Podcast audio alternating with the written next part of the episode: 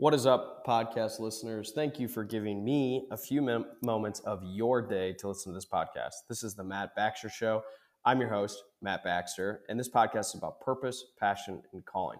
Super stoked to have you as a listener because we're going to dive into some awesome, intense stories about people who are going through this journey of this thing called life, and we're all just figuring this out together. But seriously, you're giving me a little bit of your time, and I want to make sure it's valuable and worthwhile. So, have you ever thought about starting your own podcast? When I was getting this podcast off the ground, we first started as the Wedgecast, evolved into the Matt Baxter Show.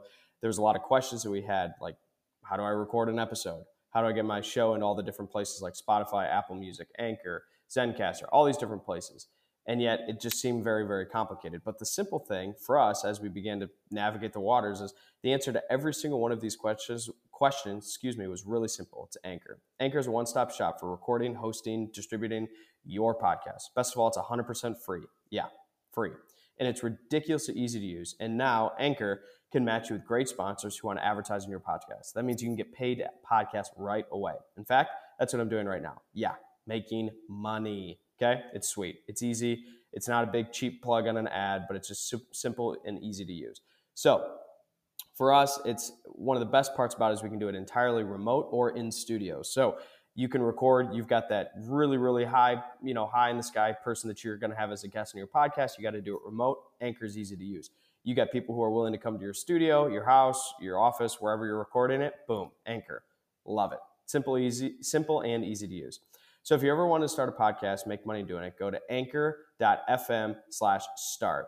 Join me in the diverse community of podcasters already using Anchor. That's anchor.fm slash start. Can't wait to hear your podcast. This episode of the Wedgecast is a special feature of one of my favorite beers from Big Lake Brewery. Snow Machine is one of their most recent releases for an IPA, and let me tell you, it is hands down one of my favorite IPAs that they have released, and quite frankly, one of my favorite IPAs of all time. So if you haven't had it yet, go check it out. Big Lake Brewery, 7th Street in Holland, Michigan. It's a fantastic group and even better people um, check out their beer. So, for those of you who are new, haven't heard us before, my name is Matt Baxter. I am the CEO and founder of Wedge, and this is the Wedgecast. On this episode, I am sitting with Keri McCarthy.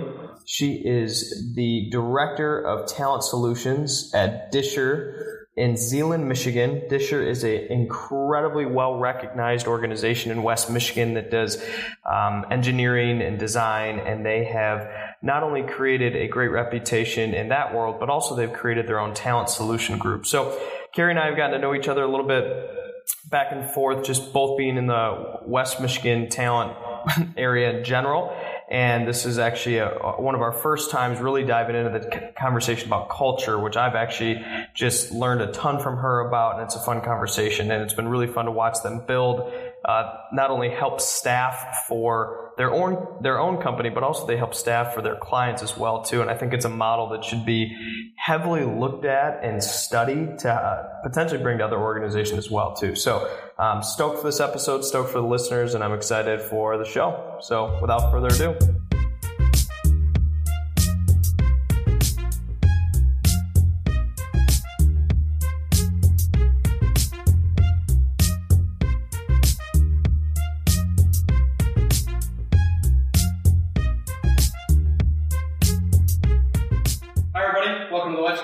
Sitting here with Keri McCarthy. She oversees the talent solutions at Disher here in Zeeland, Michigan. So we're excited to have you on the show. Thanks for being here. Thanks for having me. Cool. So can you give the audience just a little bit of a background about Disher and what you guys are doing specifically in the talent department? Because it's not just a hey, hire for your company. It's a lot more than that. Can you dive in a little bit to that? Yeah, I'd love to. Yeah. Um, we at Disher, you know, I lead the group that uh, does all of the talent attraction for our engineering group internally, and then we also do external recruiting for our customers.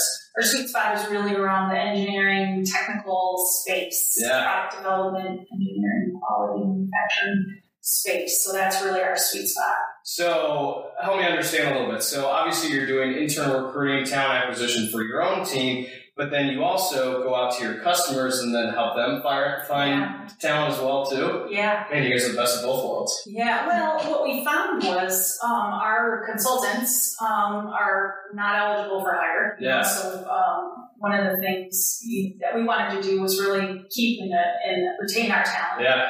Um, but uh, we have some great engineers, and so our customers kept wanting to hire our engineers. So um, instead of offering up the engineers that we've hired for the kind of work we do, Yeah. we started to say, how about if we help you hire for the engineers that you need? Man. Um, and it's not like it's one of those things where um, we keep the best Sure. um, because I think everybody fits a specific culture. Yeah. And so it's the the people that would fit the Disher culture wouldn't necessarily fit our customers' culture. So Sure. it's just been the best of both worlds. That's awesome. So, how long ago did you start that model of saying, "Hey, let's start helping our clients' staff"? Is that pretty recent, or has that been around for some time? I've been doing it for seven years, Yeah. and we started doing it really just as a way to kind of cover our internal cost. And when we realized how much value we could bring our customers, Yeah.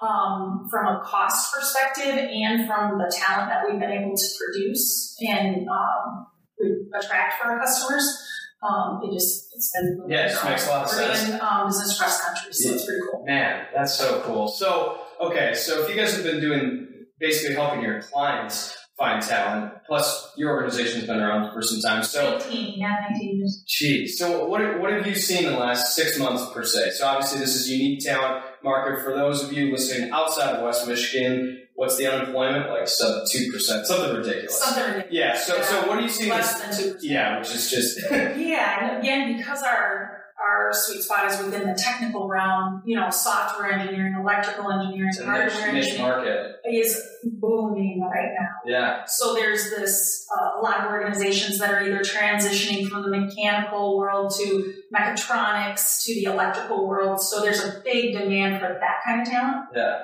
Um, you know, a lot of organizations in the area, machine design, um, controls, engineers, big, big demand. Automation is a big, um, big growing areas. So those are some areas that are, um, you know, the talent is just hard to come by. Yeah. So let's see. So then when you guys, is there different trends that you're seeing when you're looking to hire internally versus when you're looking to hire for your customers as well too? Or would you say it's pretty much pretty similar between both?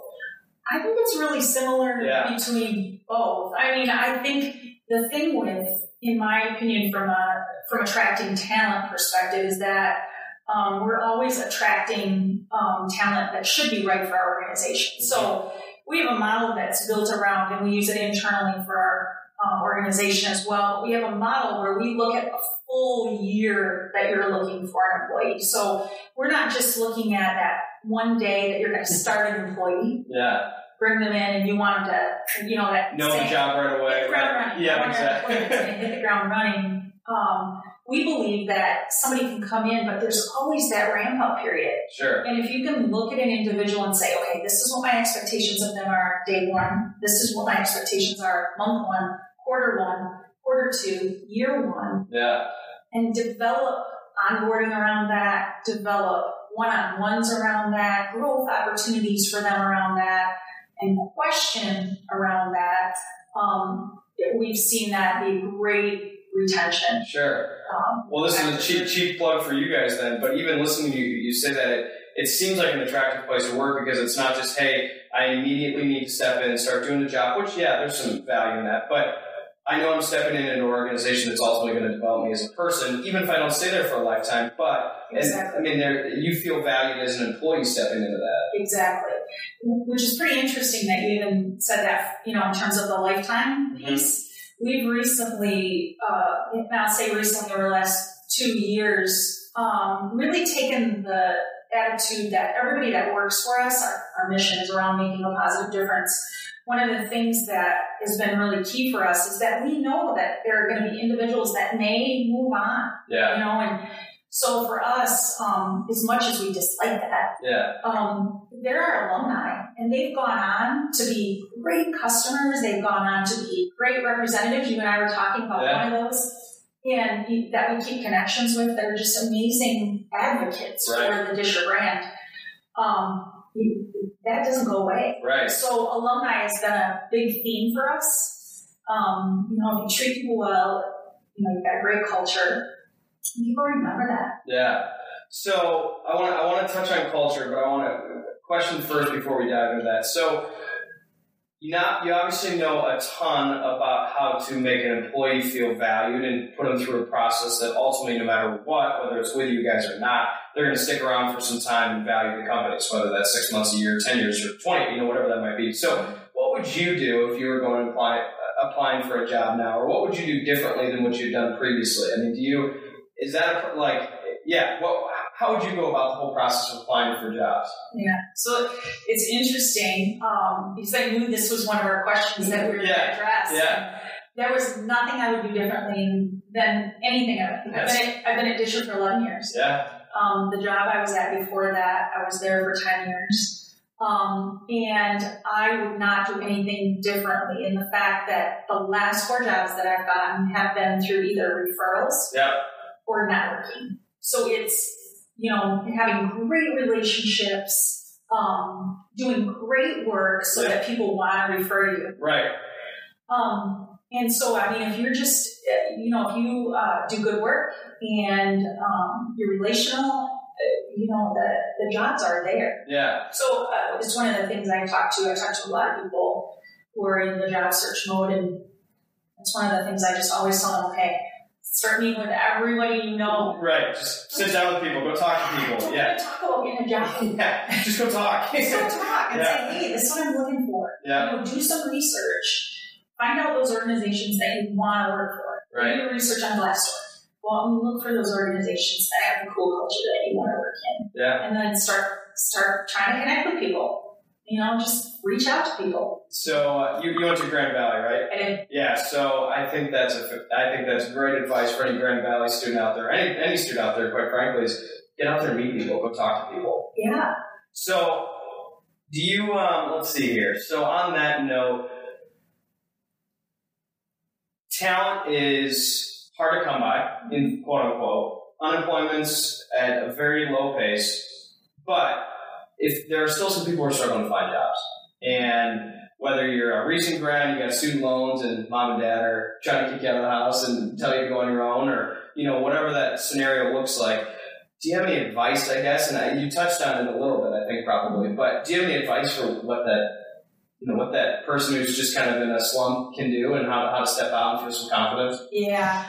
I um, what's interesting. I think sometimes you have to stop and look inside yourself. Yeah, um, which is kind of scary, right? Because sometimes, the, you know, what we don't do is we just don't listen. yeah, So sometimes we just need, you know, if we're in the interview process or we're getting in front of someone, it's just listening to what they have to say and then answering the question that they ask right, is really valuable. yeah, Um, I will say that I think there are a lot of individuals that are college students or uh, that maybe didn't get an internship Mhm.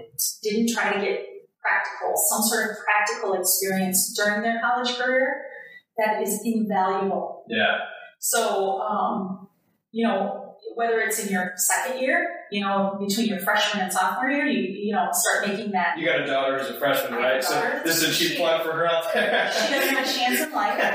She she has a lot of chances, but you know, Yeah. I will, uh, yeah. So, you know, it's getting out there and Yeah. again, you know, okay, this is what you're majoring, then try to get your, position yourself into those spaces. yeah, And the sooner you can test the water on those spaces, the better off you're going to be, because then maybe you've got a time to transition to a different space. But I think that's one of the things, being not being afraid to go in and just try something. sure. You know, and it, it may Just go do it. just try it. Yeah, Just try it, and then meet as many people as you can. that's great. One of, one of the things somebody gave me advice a, a long time ago. I mean, I think it was my freshman year at Hope.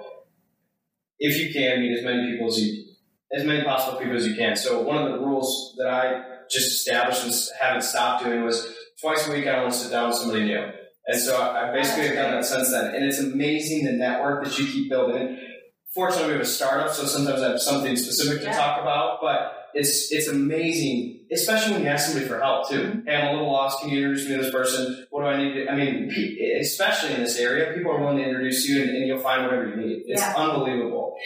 And then on the other side of that too, I think there's value in then before you even leave that meeting with that person, going, okay, what can I do to help you? Exactly. And offering that right back. offering it right back. Yep. You know, so so then it's this reciprocal because maybe they can offer you what you need that day, Yeah, but you know what? Maybe there's something that you can offer them. that's such a good point. I, I also get probably one of the best feelings of like I can make a connection to somebody else. That's such a good feeling, which I, I, you guys probably feel every day. Oh, that's awesome. That is, that is one of the coolest parts about uh, the team that I work with. They find, I mean, we find great joy in finding people work. I mean, we have, I mean, what better job is there? Getting getting somebody paired with something that they're going to do day in and day out and actually enjoy it. meaningful work? Yeah. I mean, something to go That, that's that's fantastic. So let's talk culture a little bit. So you guys uh, you guys run basically you basically created your own internal recruiting team. Maybe not the best terminology, but you help recruit for your clients as well, plus in, in, internally as well. So when you're maybe interviewing, what sort of culture are you looking for, and maybe what um, how do you find culture, right? Because that's an interesting trick. Because there's some soft skills there. There's some is this person going to fit? And sometimes it might take you six months Mhm. to figure that out. So how do you guys look for that, and how have you built that Yeah. successfully? So I I wouldn't say it's a simple Yeah, process. Not a quick test. No, not a quick test. Um, we do phone screens Yep. where we ask, okay, again, our mission is to make a positive difference. How many things that you've done to make a positive difference? Yeah. They can be small things, but the idea that they do that is one Mhm. thing. Um, and then, uh, then if they sort of pass that test or that phone screen based on skills and um, you know their attitude in that phone call, Yeah. they on time? Yeah. Have they been responsive?